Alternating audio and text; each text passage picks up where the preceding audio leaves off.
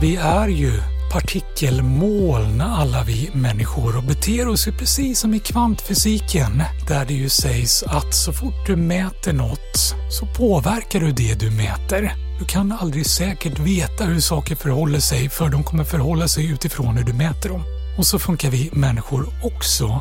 Så därför så försöker ju vi forskare mäta människor utan att människor ska veta att, eller åtminstone hur, vi mäter dem. Och där är naturliga experiment toppen för då vet inte människor om att de blivit mätta överhuvudtaget.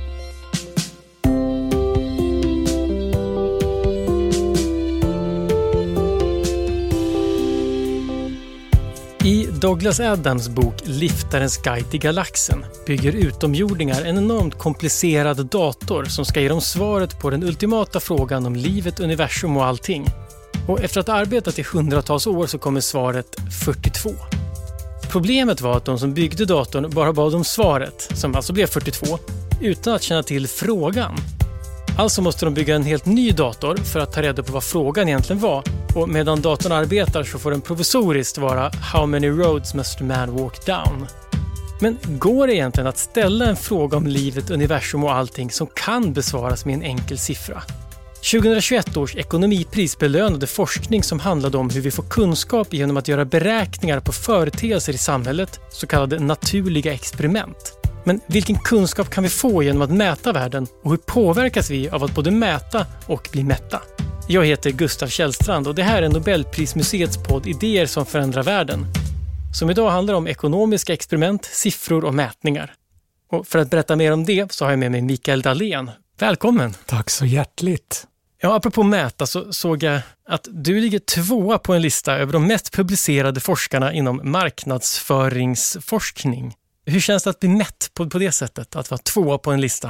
Eh, jag är mätt bokstavligt, vilket inte brukar vara fallet med siffror. En liten spoiler, det återkommer vi nog till. Men jag är mätt för business research, som jag tror det heter på engelska, vilket man i sig kan undra vad tusan det är för någonting. Känner jag mig ganska färdig med att forska kring. Och då var det väl ganska lagom att avsluta där. Men just att, att bli mätt, känns det som att, apropå siffror, är det jobbigt att vara tvåa? Hade man hellre velat vara etta? Ja, men det där finns det ju forskning på. Det finns forskning på så mycket. Bland annat just det att trean i en tävling i en ranking är betydligt gladare än tvåan. För tvåan grämer sig bara över att hen inte blev etta. Men i mitt fall, eftersom det här är någonting jag lämnar, så tycker jag det är ganska lagom. Ja, men det känns skönt att höra att du inte, att du inte grämer dig. Men men sådana här listor som finns då inom vetenskapen, ändå, de, de, de säger ju faktiskt, ja, det säger att du, att du är publicerad, men det säger ju ingenting om hur bra dina artiklar var. Uh, det här med mäta, apropå mätning då inom vetenskap, hur, hur funkar det egentligen? Hur vet man om en artikel är bra? Eller räcker det med att skriva många? Mm, och alltså det där är ju det kluriga med siffror, att när vi väl har bestämt oss för att använda en siffra så blir den facit och vi glömmer bort vad den skulle vara facit för. Och, och, precis som du säger, den mäter egentligen i huvudsak antingen hur ofta en har publicerat sig eller hur många gånger en har blivit citerad, eller en kombo av det. Det finns ett helt gäng olika sådana nyckeltal som forskare är väldigt vana på att bli eh, mm. försiffrade, siffrifierade. Mikael Dahlén är professor vid Handelshögskolan i Stockholm där han har forskat om marknadsföring och konsumentbeteenden men också bredare om välstånd, lycka och kreativitet. Han är en flitig föreläsare och 2019 gjorde han tillsammans med Nobelprismuseet och Dramaten en iscensatt föreläsning utifrån hans forskning om lycka. Mikael har också skrivit flera böcker, den senaste ihop med ekonomen Helge Torbjörnsson och den heter Sifferdjur, hur siffrorna styr våra liv. Och något av det knasigaste är att det här med att bli citerad ofta är bra, men kan bli effekten av att du skriver någonting som inte riktigt är färdigt eller till och med blir ganska kraftigt ifrågasatt. Så att massa andra forskare tar vid, skriver artiklar där de citerar dig och säger att ah, det här stämmer inte, nu ska jag visa hur det egentligen ligger till. Så att skriva en provocerande, bristande, till och med felaktig artikel kan vara ett sätt att bli väldigt citerad och då bli högt rankad. Väl nog brukar inte så ofta vara för att du är felaktig, men eh, jag tänker på det som att du eh, gör någonting som andra kan bygga vidare på. Du har inte hela svaret och då är det ju mm. toppen. Men det är lite lurigt det där, milt sagt. Ja, för det är liksom ett sätt att mäta. För jag tänker det just i jämförelse med Nobelpris. Man brukar ofta se såna här listor på som gissar vilka som ska få Nobelpris och de listor som utgår ifrån just bibliometrisk data då, hur man mäter, det är inte de som gissar rätt.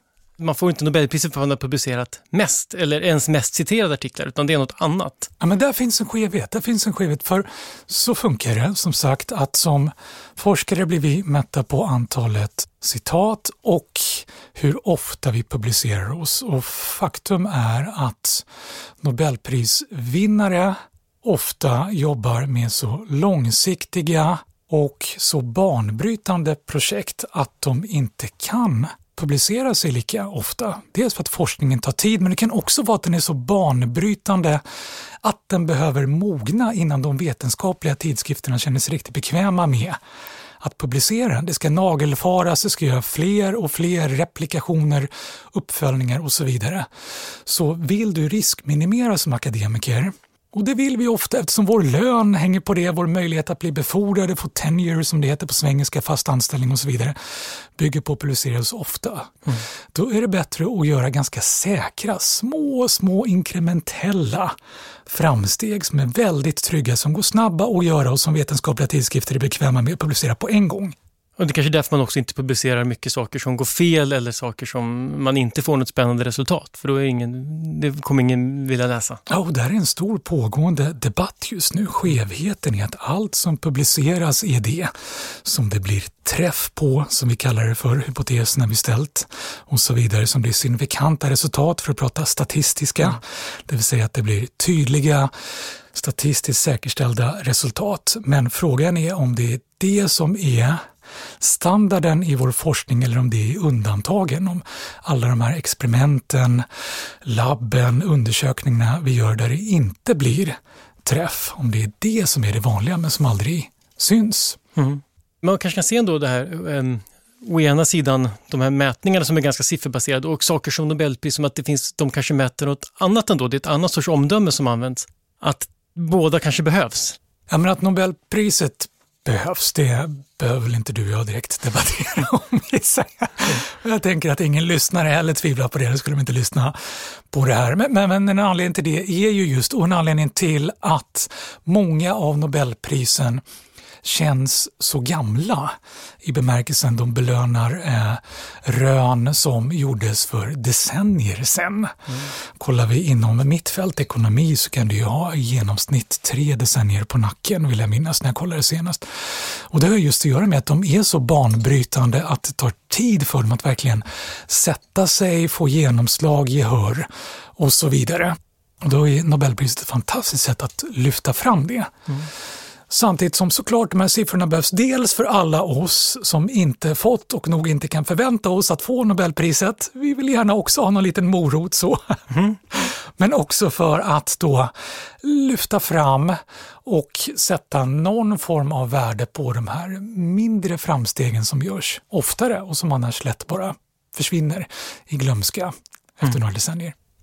Men eh, jag tänker då på ett sånt, eller ett tre sådana forskare som då faktiskt kanske jobbade mm. på lång sikt. Det är förra årets ekonomipristagare eh, Imbens, Anquist och Card. Och de fick pris, det var ett pris i två delar, men båda hade med naturliga experiment att göra. Och det, där, det är också ett sätt att, att använda experiment för att mäta inom ekonomi. Kan du berätta vad är ett eh, naturligt experiment? Eller vad är ett onaturligt experiment? Ja, men det är det som är, då fattar man ju liksom att experiment i sig är onaturliga, om vi måste lägga till naturligt för att belöna det fantastiska som gjorts för tre decennier sedan på 90-talet, mm, som blev Nobelpriset förra året. Experiment handlar ju om att manipulera. Det låter så hemskt som att vi eh, faktiskt eh, gör någonting med råttor, kaniner, Försökskaniner kallas det ju för och det började mycket med det inom medicinsk vetenskap och även psykologi. Märkligt nog så mycket inom psykologin. Lagar vi lär oss redan i högstadiet och gymnasiet kring hur vi människor funkar som bygger på experiment med råttor och till och med kackerlackor. Men det handlar om att vi, vi placerar dem i en onaturlig miljö och så gör vi någonting. Vi utsätter dem för någonting som inte händer naturligt för att se vad sker? Hur beter de sig? egentligen. Och det är för att kunna konstant hålla allting och verkligen kunna renodla orsak och verkan. Mm. Vi är helt säkra på att det enda som skiljer råttan i bur A från råttan i bur B är att råttan i bur A fick se den här saken vi visade, råttan i bur B fick se något helt annat. Vi var tvungna att få in dem i labbet och i de här burarna för att vara säkra på att inget annat påverkar och kan komma in och på något sätt smutsa ner, som vi forskare säger. Verkligheten är så smutsig, vi vill få den ren, labbliknande så för att veta exakt att det är bara det här vi utsatte råttan för som gjorde att den betedde sig på det här sättet. Men problemet då är ju att när sen råttan, kaninen eller vi människor som också hamnar i labb kommer ut i verkligheten så finns ju all den här smutsen, alla andra saker som påverkar. Så hur kan vi då veta att de kommer göra det här när de ser det här som vi vet har en effekt, när det finns så många andra saker också? Och därför har vi det här problemet med ekologisk validitet som det ibland kallas för, när man kommer ut i ekosystemet, den riktiga världen hur funkar det då egentligen? Så, så handlar naturliga experiment handlar alltså då om att studera folk och råttor, eller då, då kanske man till och med tar människor som inte är då i labbsituationer? Precis, de är ute i naturen, de är ute i verkligheten, de är ute i samhället för oss som håller på med ekonomi och de utsätts, de manipuleras på någonting i ett naturligt skeende. Det är inte att vi sticker till dem en morot utan de, om de utsätts för en morot så är det för att den naturligt råkar befinna sig mm. på just den platsen. Men, och då måste ju problemet vara att man då, hur vet man då att det är just den faktorn som man undersöker som är det viktiga? Eftersom det då inte det händer massa andra faktorer. Och det är det som är det kluriga. Det är därför det inte har gjorts så väldigt många naturliga experiment och det är därför de framsteg som gjordes för tre decennier sedan kring hur en faktiskt kan göra och lita på naturliga experiment fick Nobelpriset. Joshua Angrist och Guido Inbens fick alltså Ekonomipriset 2021 för sitt arbete med att utforma naturliga experiment. Och inte minst för att de tydligt visar vilka slutsatser om orsak och verkan som de här experimenten tillåter. De delade priset med David Card som har använt sig av naturliga experiment för att besvara frågor om bland annat hur arbetsmarknaden fungerar. Ett berömt exempel är hur minimilönerna påverkar sysselsättning. När New Jersey höjde minimilönen och grannstaten Pennsylvania inte gjorde det kunde Card jämföra sysselsättningsgraden och visade att höjda löner inte gjorde att färre fick jobb, vilket många hade trott. Tillsammans har Angrist och Invents metoder och Cards tillämpningar revolutionerat empirisk forskning inom samhällsvetenskapen och gjort det möjligt att med större precision ställa frågor och få svar på vilka effekter olika politiska och ekonomiska åtgärder får. Verkligheten är ju smutsig och måste mm. hitta någonting att jämföra med ute i naturen också. Och vad, vad, vad, är det de vad är det de gör? Vad är det man då jämför med? Man jämför med någonting som på det stora hela ändå är tillräckligt likt. Och där, det vi är ute efter att se effekten av är den stora skillnaden så att vi kan vara rätt trygga på att det måste vara det som är skillnaden. Och finns det något sätt vi kan dubbelkolla det på? Jämföra samma plats vid ett annat tillfälle, jämföra en annan plats vid precis samma tillfälle och gärna kunna göra flera sådana mm. kontroller. Men för med de här råttexperimenten och, och förstås psykologiska experiment, experiment på människor så kan man ju titta kanske på en i taget. Är det ett sätt att komma runt det här då, att man har fler människor Ja, det är ju en av de häftiga sakerna. Att det blir ganska trångt i labbet att trycka in hundratusen råttor. För att inte prata om hundratusen människor mm. om vi håller på med ekonomi. Men om vi tar hela staden Miami till exempel så är det inget större problem att kunna observera och få plats med hundratusen människor. Mm. För övrigt precis en av grejerna som eh, David Card fick Nobelpriset för och se närmare på i Miami med arbetskrafts invandring som är ganska svårt att testa i ett labb och som för övrigt är ett ganska kontroversiellt ämne också. Som skulle en testa i ett labb så skulle folk ändå ifrågasätta, men hur är det i verkligheten? Kan vi verkligen lita på det där? Så han tog tillfället när det skedde naturligt, när under en kortare period Kuba öppnade upp möjligheten för människor att få fri lejd bort från Kuba. Och då landade de ju först i Miami och ganska många blev kvar i Miami, ett hundratusental ungefär. Så då skedde under en kort period en arbetskraftsinvandring på ungefär 100 000 människor. Och då kunde han se närmare på den här frågan. Är det så att invandrarna, att immigranterna tar jobb ifrån människorna som redan befinner sig på arbetsmarknaden? och kunde se att så var inte fallet genom att jämföra precis innan och precis efter. Så det var ett sätt att kolla på det naturligt. Ja, men kan vi vara helt säkra på det här då? Ja, då kunde han göra en tidsserie och följa över en längre tid. Kanske var det något annat som hände vid ungefär samma tidpunkt, så vet vi säkert. Men då kunde han jämföra år för år, ett tiotal år innan och ett tiotal år efter. När det verkade vara precis då som en peak skedde i immigration utan att det var någon förändring som var signifikant och, samma läge gällde eh, före och efter. Men, men, kanske är det specifikt och speciellt för Miami då? Kunde jag jämföra med flera andra städer i USA som såg demografiskt ganska lika ut och kunde se att nej, om vi har dem som kontroll så ser vi att vi verkar kunna lita på den här staten i Miami. Mm. Så det är två sådana sätt att kontrollera det för. Men de här mätningarna kanske kan, kan väl inte berätta varför Måste man förklara varför inte, om, om, in, om, man inte får en förväntad effekt, måste man förklara det eller kan man bara vara nöjd så? Det är det kluriga med naturliga experiment, att där är det svårt att renodla ordentligt och veta exakt hur det hänger ihop mm. och eventuella mellanliggande variabler som det heter. Det ena ger det andra som ger det tredje. Och det är ju det vi har de här labbexperimenten till, där vi renodlar, tar bort, puttar in olika nya saker. Så, så kombinationen av de två behöver vi. Vi kan börja ett naturligt experiment där vi ser att på det stora hela så händer eller händer inte det här. Och sen för att gräva i och bli ännu klokare, ja men då renodlar vi det och testar det i en mer konstlad miljö.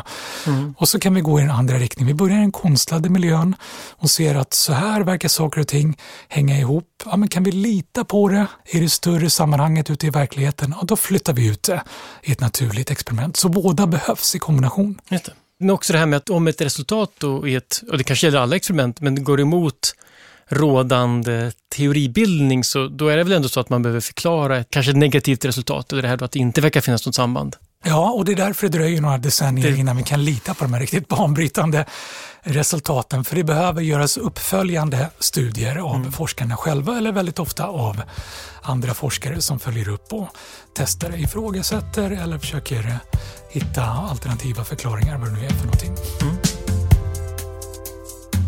Sveriges riksbankspris i ekonomisk vetenskap till Alfred Nobels minne instiftades 1968 och delades ut första gången 1969.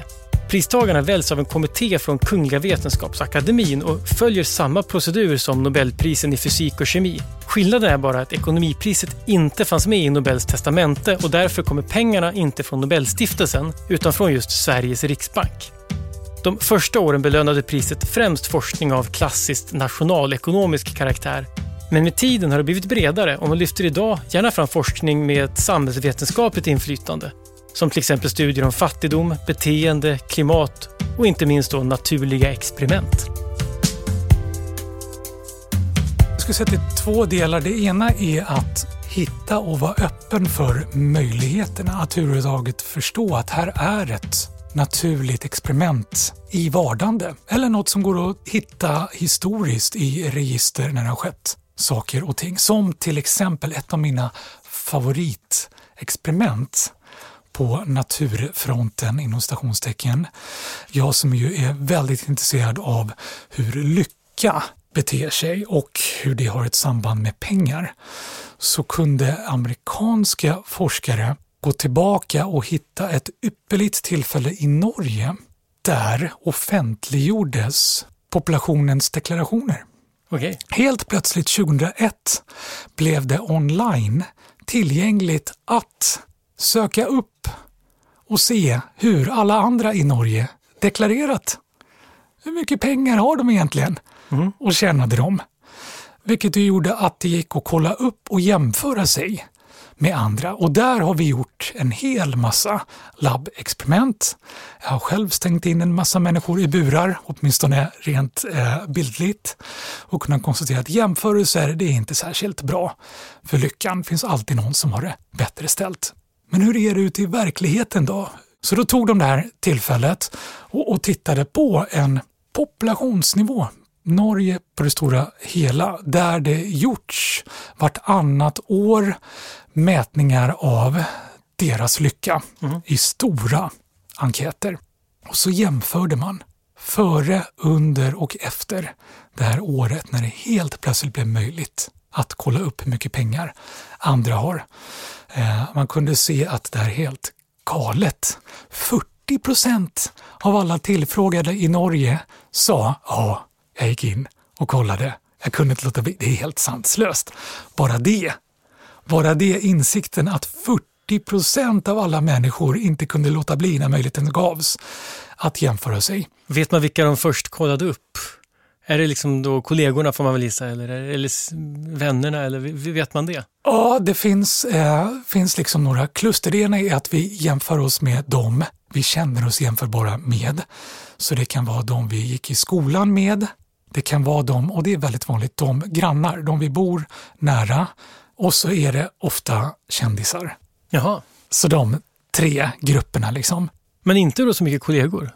Jag hade annars tänkt att man ville, fast det kanske man, det kanske man förstår själv att det där kommer inte göra en lycklig. Nej, inte så mycket. Kollegor är också en grupp, definitivt. Mm. Eh, ens eh, nära chefer finns det forskning på på arbetsplatser, vill folk gärna jämföra sig med. Just, det, det känns som, vi, jag känner nästan att jag ska inte öppna den Pandoras asken här med tips om alla du kan jämföra dig med. Det är bättre att vi inte gräver Nej, jag tänkte faktiskt nästan tvärtom där, för, för att det, det, verkar som att vi ändå jämför oss med de som, de som är jämförbara eller de som vi tror har det bättre än vi, men, för det gör en ofta olycklig. Men man skulle ju egentligen jämföra då med människor som faktiskt tjänar betydligt mindre än vad man själv gör. Vi gör det en lyckligare då att se att andra har det sämre? Eller blir vi bara olyckliga av att andra har det bättre? Det är ju hemskt om vi blir lyckliga av att andra är sämre i och för sig. Men... Och det blir väl lite, det är ett sånt där eh, ironiskt tips jag har haft förut. Vill du må lite bättre, omge dig med människor som mår sämre än du själv. Ett väldigt hemskt tips. Men, men det finns ett korn av sanning av det och faktiskt rent av två eller tre korn. Och det, det de kunde se i det naturliga experimentet i Norge var att sambandet mellan din inkomst och din lycka blev större när folk nu kunde se hur mycket pengar de själva och andra tjänar och jämföra. Ju mer pengar du tjänade, desto större var sannolikheten att du skulle må lite bättre, för då ökade sannolikheten att du i jämförelse skulle se att andra har det lite sämre ställt. Ju mindre pengar du tjänar, desto större var sannolikheten att du skulle må lite sämre. Så det man kunde se var att det blev ett större gap i lycka och livstillfredsställelse i Norge rent generellt. Mm. Men det var inte helt symmetriskt, precis som du är inne på. Att det var lite jobbigare att upptäcka att du har det sämre ställt än det var härligt att upptäcka att du har det bättre ställt, även om det gick i båda riktningarna. Mm. Det där betyder alltså att när man får en siffra på någonting, när man mäter någonting och vet att det här blir relevant, då, då blir det plötsligt en viktigare faktor för hur man mår. Ja, precis så. Alltså det där är ju det som är lätt att glömma bort, att pengar är ju siffror. Och helt plötsligt nu har vi med hjälp av sifferapparaterna vi bär omkring i händerna hela dagarna, som kan kallas för telefoner också, begåvats med, förbannats med en väldig massa siffror som hela tiden blir facit på hur många steg vi tagit, hur många som sett vår senaste uppdatering i sociala medier, allt vad det är. Saldot vi bokstavligt talat kan skaka fram i handen så fort vi shoppat något. En väldig massa siffror. De blir liksom facit. Pengar är ett sånt facit, tänker vi. Det är därför pengar påverkar vår lycka så mycket. För det, liksom, det reducerar allt vi gör, allt som skiljer oss åt till en enda siffra som blir jämförbar, som gör att jag kan jämföra mig med precis vem som helst. Och samma är det med andra siffror, de här stegen, likesen och så vidare. Och det där har vi gjort ett helt gäng experiment på som visar att det blir samma sak där. En sån enkel sak som hur många steg du tog idag. Ju fler steg du tagit idag, desto bättre mår du. Det känns bra. Jag har varit hurtig, frisk, jag har tagit mig omkring i världen och upplevt den och så vidare. Men blir du varse att någon annan tagit fler steg, så försvinner en del mm. av den nöjdheten och lyckan. Har du lagt ut eh, en bild på din senaste lunch och ser att massor av människor tycker att den lunchen verkar jättehärlig och det har jag gjort experiment på också. Eh, experiment med tusentals människor som fick eh, gå in på sitt eget konto, kolla upp det senaste inlägget de gjorde vilket kan ha varit en lunch i, i många fall, men kan också ha varit en frukost eller en löprunda eller en dejt eller vad som helst. Och så fick de bara eh, berätta för mig hur nöjd var du egentligen med den här saken du gjorde. Och så jämförde jag det med en annan grupp som jag då manipulerade, nu blev de mina råttor, där jag först frågade dem eh, hur många gillningar fick du på det här inlägget? Så att de faktiskt såg efter och påmindes om siffran för det. Och sen fick de tala om hur nöjd var du med den här lunchen, frukosten, dejten eller vad det nu var.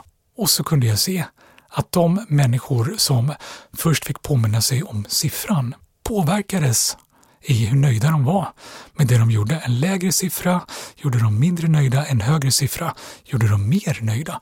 Trots att det var deras egen upplevelse som de hade facit på så ändrades det i efterhand med den här siffran. Det är ju själva det du studerar är just det här då, hur mätningen påverkar ens upplevelse. Men de här experimenten man gör annars som man ska mäta andra saker. Mm då måste ju det här att mätningen påverkar påverka resultatet också på ett mera icke önskvärt sätt kanske.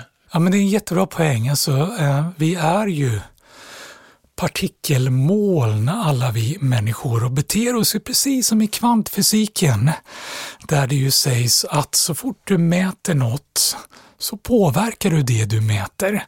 Så det blir ett moment 22 där. Du kan aldrig säkert veta hur saker förhåller sig för de kommer förhålla sig utifrån hur du mäter dem. Och så funkar vi människor också. Så därför så försöker ju vi forskare mäta människor utan att människor ska veta att, eller åtminstone hur, vi mäter dem. Och där är naturliga experiment toppen, för då vet inte människor om att de blivit mätta överhuvudtaget. Vi kanske till och med mäter dem fem år i efterhand när vi går in i registren som i Norge och ser att gapet i hur lyckliga människor var blev större mm. och kunde förklaras till en större del med inkomsten de hade. På sätt och vis så var inte de människorna med i experiment när mm. de gjorde det de gjorde. De blev med i ett experiment i efterhand. Det är ju fantastiskt häftigt. Mm. Och i labbexperiment försöker vi göra det här genom att människor, och jag tvekar nästan lite att säga det här. För det är väl väsentlig eh, risk, chans att människor som eh, är med i det jag gör lyssnar. Men, jag eh, gör ofta så, väldigt mycket digitalt nu för tiden, att jag ber människor vara med i en undersökning, men de har ingen aning om att den här undersökningen kommer i två, tre, fyra, fem, sex, sju, åtta, nio olika versioner där de svarar på samma frågor men kanske i olika ordningar eller med olika inledningar eller vad det nu är. Som jag sen kan jämföra deras svar utifrån. De människorna vet med om att de är i en undersökning men inte att de är med i ett experiment. Just det, och man vet inte vilket. Men så tror jag att det hoppas jag att, att de flesta människor kanske vet när man är med i, man fyller i enkäter och olika undersökningar, att det är inte alltid det som man tror att man blir mätt som är egentligen mätt. För det. Man vet man om det så kommer man ju svara Ibland när man får sådana här, läser om, om, eh, och det finns säkert mycket korrekt i det, men jag vet bara när man läser undersökningar om ungdomars sexualvanor eller ungdomars eh, narkotika ja. och drogvanor. Mm. Jag minns bara hur man själv på högstadiet. Det var ju, det är klart att man kanske inte alltid fyllde i dem sanningsenligt. Du låg mycket mer på papper. Ja, så kan man nog sammanfatta det. Mm. Och inte bara det, det var nog mer alkohol och knark än bara på papper. verkligen. Vilket var väldigt positivt naturligtvis. Men därför tänker jag att man ska ta det där med en nypa salt. Ja. Eh, för att man kan inte riktigt räkna med att folk talar sanning. Om de förstår vad de blir mätta på. Så, men om man däremot säger att man mäter något annat så kan ju, då hade jag nog svarat sanningsenligt. Ja, men precis. Vi vill ju göra ett gott intryck, både på andra, det som kallas för social desirability bias. Vi vill svara rätt inom stationstecken, försöker lista ut vad är rätt svar här? Och så svarar vi så, eller så vill vi svara rätt inför oss själva för att känna att det är bra. Och det där är ju liksom vårt jobb som forskare, att försöka komma ifrån att folk börjar fundera, vad är rätt svar på det här? Och svara så. Och vanligt är också att vi dubbelkollar det genom att efter att ha ställt de olika frågorna och, och mätt det vi skulle mäta, fråga människor, vad, vad tror du att den här undersökningen handlade om? Vad tror du att vi ville komma åt här? Och dels förhoppningsvis få veta att det var inte så många som visste det och då ökar det tryggheten och säkerheten i det vi gjort. Och i det fall människor listade ut det, att vi då tar bort dem från undersökningen och analyserna vi gör. Vi påverkas av att mäta och att mätas. Det här kallas inom psykologin för Hawthorne-effekten. Namnet kommer från en studie som gjordes på 20-talet vid Hawthorne-fabriken utanför Chicago. Där ville man se om det gick att öka arbetarnas produktivitet, så man delade in dem i två grupper. Den ena gruppen fick mer belysning på arbetsplatsen och sen undersökte man om de jobbade bättre. Och det gjorde de. Men intressant nog ökade produktiviteten lika mycket i den andra gruppen som inte finns något ökat ljus. Slutsatsen blev att båda grupperna ändrade sitt beteende, inte på grund av ljuset, utan just på grund av att de mättes. Även om själva slutsatserna i originalstudien är ifrågasatta så används ofta Hawthorne-effekten som ett mer allmänt begrepp för att beskriva hur vi ändrar vårt beteende när vi vet att vi blir observerade. I stort sett allt vi sätter siffror på blir valutor och så fort vi blir mätta i bemärkelsen det sätter en siffra på det, mm. så slutar vi vara mätta i bemärkelsen känner vi oss tillräckligt nöjda och färdiga med det. Så fort det blir en siffra på något så känner vi, ja men lite till, jag ska öka lite mera. Den här siffran går att höja ännu lite mer, som det ju är med pengar. Lite pengar till vore väl ännu bättre, ännu lite mera. Och så fort annat blir siffror på känner vi likadant där också. Och det påverkar oss. Hur det till och med kan smitta av sig. Så vi gjorde, vi gjorde ett experiment, här är ett experiment då där vi bad människor att säga hur högt de skulle vara beredda att buda på en lägenhet eller ett hus och vad de tycker är eh, en rimlig månadshyra. Så bad vi människor innan de svarade på det att kolla hur många steg de tagit under dagen och se påverkade det hur högt de var beredda att buda och vad de tyckte var en rimlig månadshyra. Ja, det gjorde det. Den siffran som är totalt orelaterad gjorde att människor kände sig beredda att buda högre eller lägre, lägga en högre eller lägre hyra på sitt boende. Så det är ett sådant exempel. Eh, vi var inne på det här med likes, gillningar. Mm. Vi har gjort det också med folk som är ute och springer. Hur lång tid tog det för dig att springa en mil eller en kilometer? Och jämfört hur det påverkade människor i förlängningen. En sak som är bra med pengar och att det är siffror på det, det är att det liksom blir separat från det man... Alltså, pengar är ett sätt att sätta, sätta siffror på varor förstås, men kanske också på arbetsuppgifter och relationer. Man, man, det blir ganska, ett samhälle som bygger på pengar blir ju transaktionellt, säger man ibland. Mm.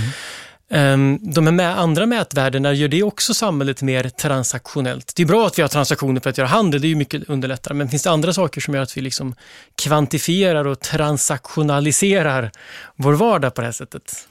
Ja, det, det blir The good and the bad, det bra och det dåliga som finns med pengar flyttas över i de här andra siffrifierade valutorna. Som du säger, pengar är ju bra för att det överbrygger tid, rum och preferenser så att vi kan interagera, spara, byta med varandra och så vidare.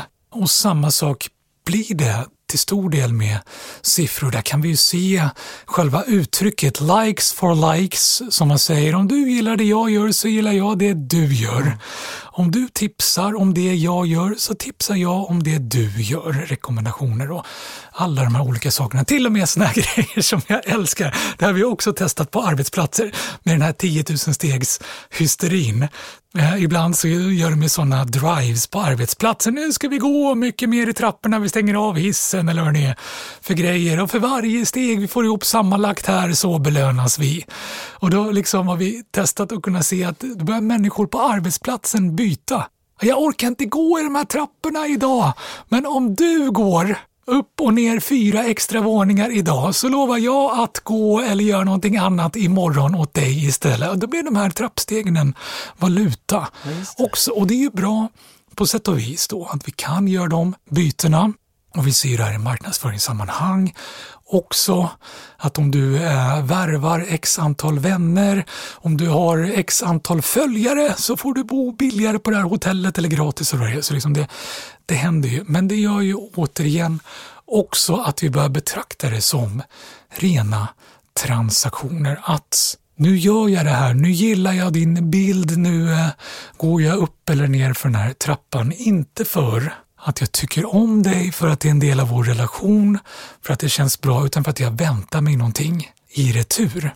Mm. Och precis som det blir med pengar då, så kan det få oss mindre benägna att göra något vi annars skulle göra. Det finns ju det här klassiska eh, studien med Dan Ariely som eh, såg närmare på college-studenters benägenhet att hjälpa andra att till exempel bära en soffa.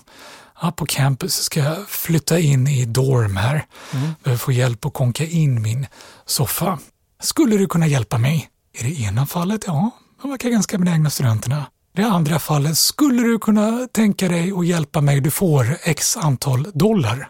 Så visar det sig att med de här x antal dollarna blev studenterna mindre benägna att hjälpa till om det inte var tillräckligt många dollar. Trots att en dollar ju är en dollar mer än noll dollar så blev folk mindre benägna att hjälpa till med en dollar. För då gick det från att jag gör det här som en del i att vara människa, medmänniska, medstudent till en ren transaktion. Jag bara tänker, är det värt min tid, min ansträngning? Nej, det är det inte. Och samma sak har vi kunnat se när man helt plötsligt börjar mäta saker och kunna byta steg, kunna byta likes, shoutouts, ja vad det nu är för någonting. De här transaktionerna då är alltså, det kan ju bli ja, men ganska negativa då för relationer. Och det vet man ju, man håller inte på att betala varandra i en familj till exempel, man lever ihop, eller med sina vänner. Men ju fler sådana här valutor vi har, desto det, det är ett potentiellt problem ju mer vi mäter med andra ord. Ja, och det finns faktiskt, eh, det är inte så vanligt i Sverige, men i eh, USA var det under en period ganska vanligt med olika relationsappar, romantikappar, där tanken var lite så här nudging, apropå Nobelpris med Richard Taylor 2017, att sätter du siffror på någonting så blir det mera motiverande att göra det. Det är en nudge, då gör du mera. Och gamifiering lite också ja, kanske? Precis. Ja, det är samma sak. Ja. Vilket ju är bra. Nu gjorde jag en kärleksfull handling. Nu diskade jag, det gav en relationspoäng. Mm. Så att någon tar hand om den här disken och så får den andra personen lite ökad motivation att eh, göra tvätten eller vad det nu är. Men det man började märka och som vi sen såg närmare på var just att då blev det transaktioner där också. Det började man hålla räkningen på hur bra partner är jag egentligen så blir det nästan en tävling. Mm. Ja, kolla, jag är en bättre partner än du. Och i värsta fall bitterhet. Kolla, jag har ju 216 partnerpoäng och du har ju bara 112. Dig vill inte jag vara med. Jag känner inte att du gör tillräckligt i den här relationen. Ja, precis, och mätningen i sig kan vara problematisk, men, men också den logiken då som uppstår i att man faktiskt, alltså dels det här att jämförelsen, men också att sen, jag kan tänka mig familj, om vi skulle ha det hemma så skulle barnen börja just trada med varandra. Att mm. Gå ut med soporna åt varandra istället och sen skulle ett barn, och till sist bör de sen blanda in riktiga pengar i det så har man ju liksom ett system med flera valutor och börjar bli inflation och grejer. Då får man liksom... Ja, men det är ett jäkla problem och här kan jag bara inte låta bli att komma in på någonting jag brottas med hela tiden som varande inlåst på akademisk anstalt och, och jobbar med undervisning. Eh, jag har ju väldigt svårt för betyg och alla dessa prov och tentor som sätter siffror på allt vi gör och ska mätas på i form av inlärning och kunskap. Tanken där är att det ju ska till väsentlig del motivera oss att lära oss mera och också då bli ett mått på hur väl vi lärt oss någonting och kan. Men problemet är att det ju också motiverar oss att lära mindre. När det finns betyg, när det finns siffror på det vi gör, så finns också en ökad benägenhet att försöka öka just den siffran. Med alla tillbuds stående medel kan jag på något sätt fuska mig till det här istället för att vara mån om att lära mig så mycket som möjligt, att försöka hacka det systemet. och bara få en så hög siffra som möjligt. Och om jag får en tillräckligt hög siffra så känner jag kanske att det är att elda för kråkorna att lära mig mer bortom det. Så att det kan bli en ren konfliktsituation mellan de här två så ska man ha ett, liksom ett sifferbaserat belöningssystem och det är minst sagt ett samhälle där vi har. Mm. Då ska man vara ganska noggrann med att, att ordna det på sånt sätt så att en sifferjakt blir samma sak som en jakt på det som man faktiskt vill att siffran ska mäta. Alltså att man gör ett bättre jobb om, så får man högre siffror. Men man, det ska inte finnas någon genväg till att få högre siffror utan att göra ett bättre jobb. Eller att, och som säger, att fuska helt enkelt. Nej, precis. För liksom en betygshets har vi alla känt eller känner någon som känt, det är ju ett alldeles för frekvent mm. förekommande ord. Men jag har aldrig hört någon yppa ordet inlärningshets. Åh, jag känner jag måste lära mig mer! Åh, jag känner tiden räcker inte till för att lära mig mer. Jag måste anstränga mig ännu mer för att lära. Det har jag aldrig hört. Utan det blir liksom att betyget, siffran i sig på tentan, på provet blir det vi hetsar kring. Och så glömmer vi bort varför hetsar vi kring det? Vad var egentligen tanken med det? Jag tänker det här med beröm och belöning. Mm. För en arbetsgivare så skulle det vara svårt för min chef att försöka betala ut min lön i de saker jag vill ha under den kommande månaden. Att min chef då ska köpa ett visst antal kilo pasta och ett par böcker och ja, men vad jag nu vill ha, hur mycket liksom eh, ja, vad jag nu vill äta och dricka. Det går ju inte, utan då är det bättre att, att jag får pengar rätt upp och ner så får jag lösa det själv. Och det är ju liksom en, då är pengar väldigt praktiska och bra att förenkla någonting.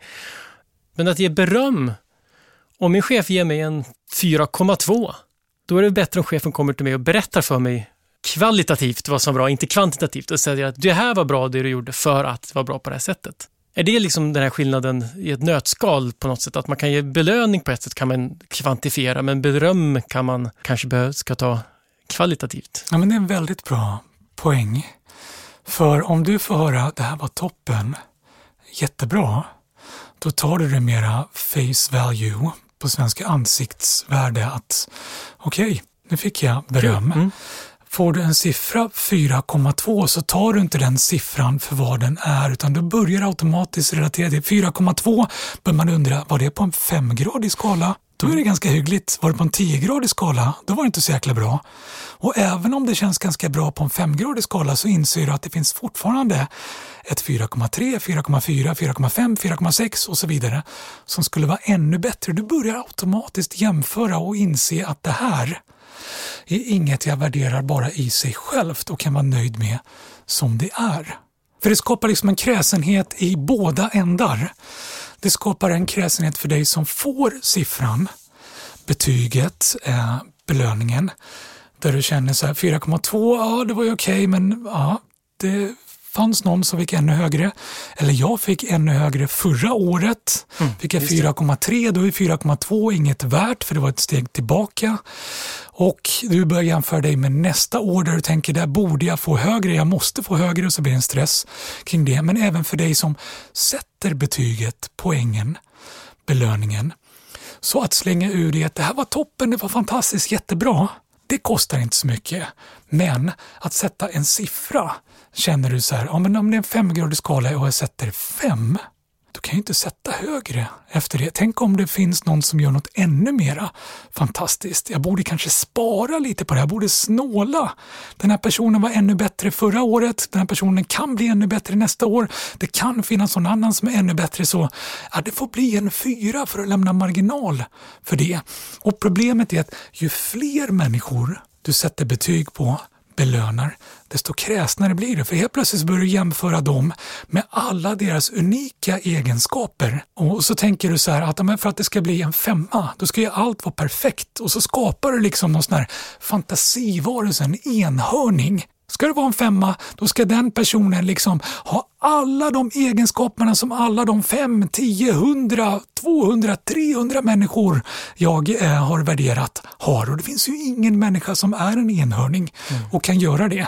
Och för varje, alltså det här finns det också studier på inom, det här känns viktigt att säga tycker jag som lärare, att eh, ju fler tentor en lärare har rättat, innan det kommer till dig, desto större är sannolikheten att du kommer få en lägre poäng. För att den här läraren kan inte låta bli att jämföra med små unika delar i andras svar som gör det svårare och svårare att leva upp till den här topppoängen. Kan man säga att siffror helt enkelt mäter, delar upp det som kanske, man borde kunna se det annorlunda istället ser man bara det som är saker som är bättre eller sämre? Ja, siffror gör saker jämförbara på gott i bemärkelsen att vi kan eh, byta, interagera och motiveras att bli ännu bättre, men på ont i att det reducerar allt det här andra och får oss lätt att glömma bort vad som gömmer sig mm. bakom siffran, vad det var vi skulle motiveras att göra. Siffror har alltså en stark psykologisk påverkan på oss. Någonting man faktiskt kan se i våra hjärnor där det finns så kallade sifferneuroner. Alltså delar av hjärnan som triggas igång av att se siffror. Man kan också se det på hur stark symbolisk betydelse siffror har. Det finns heliga tal som 3 och 7, oturstalet 13 och så förstås odjurets tal 666. I Uppenbarelseboken står det att i de yttersta tiderna så ska det komma ett odjur och den kloke ska kunna räkna ut odjurets tal som alltså är då 666 eller 666. Det står också att odjurets märke behövs för att kunna köpa och sälja saker. Och en klassisk konspirationsteori är att streckkoder alltid innehåller siffrorna 666 och därför är ett förebud om apokalypsen. När han fick frågan om det stämde svarade George Joseph Laurer, en av streckkodens skapare, att det var nonsens och inte mer spännande än att det var sex bokstäver i hans tre namn, George Joseph och Laurer. Det hjälpte förstås inte ett dugg och konspirationen lever kvar trots att alla streckkoder alltså inte alls innehåller siffrorna 666. Vill man koppla siffran 666 till omoral och pengar kan man nog hellre peka på att summan av alla siffrorna i en roulette, 0 till 36, är, just det, 666. Det är bra att sifferdetoxa ibland. Det är extremt bra att tänka till kring vad är det med den här siffran som gör att jag vill göra mer av det. För så fort någonting sätts en siffra på så vill vi göra mer av det. Så funkar det och det är grunden till att vi satte en siffra på det från början. Mm. Oftast, men sen glömmer vi bort det och siffran i sig blir målet. Till mina favoritexempel hör en kompis till mig som en dag på morgonen var så frustrerad, såg ut som ett åskmoln och jag frågade henne vad är det jag missade att meditera igår? Och jag fuckade upp, ursäkta ordvalet, min meditation streak. Jag har en app som räknar antalet dagar i rad som jag mediterat. Och jag tror hon var uppe i 100 eller 200 eller något sånt där. Mm. Och jag plötsligt så missade jag det och nere på noll igen.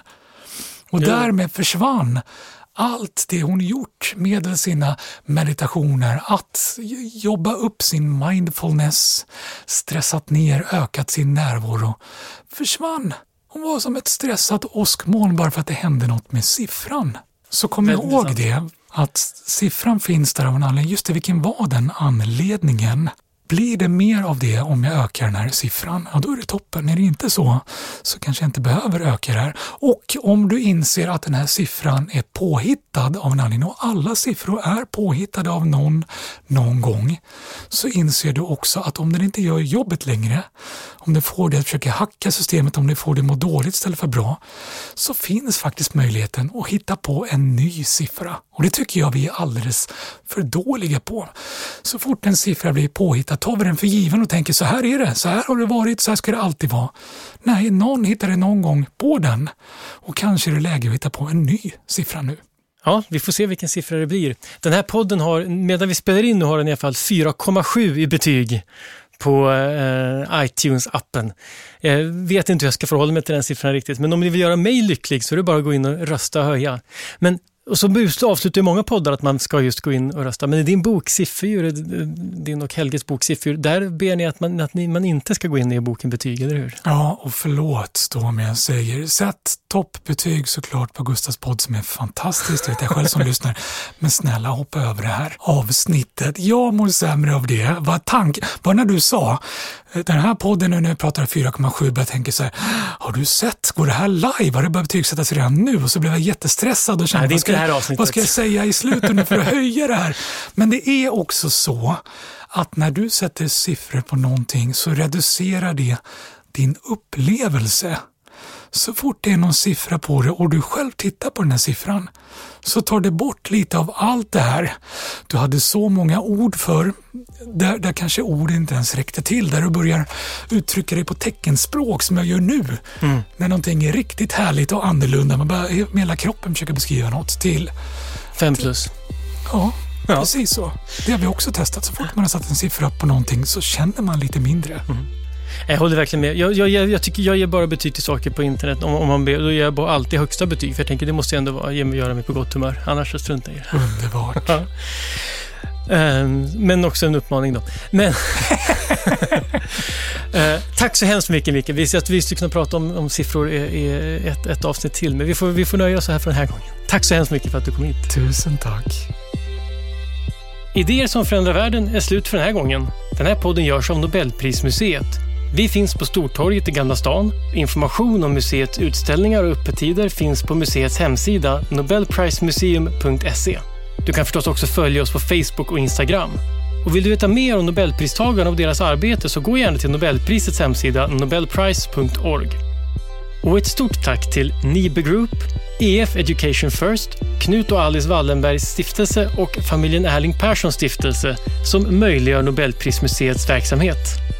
Idéer som förändrar världen görs i samarbete med produktionsbolaget Filt, producent är Andreas Wiklund och jag heter Gustav Källstrand. Vi är snart tillbaka med nya intressanta samtal.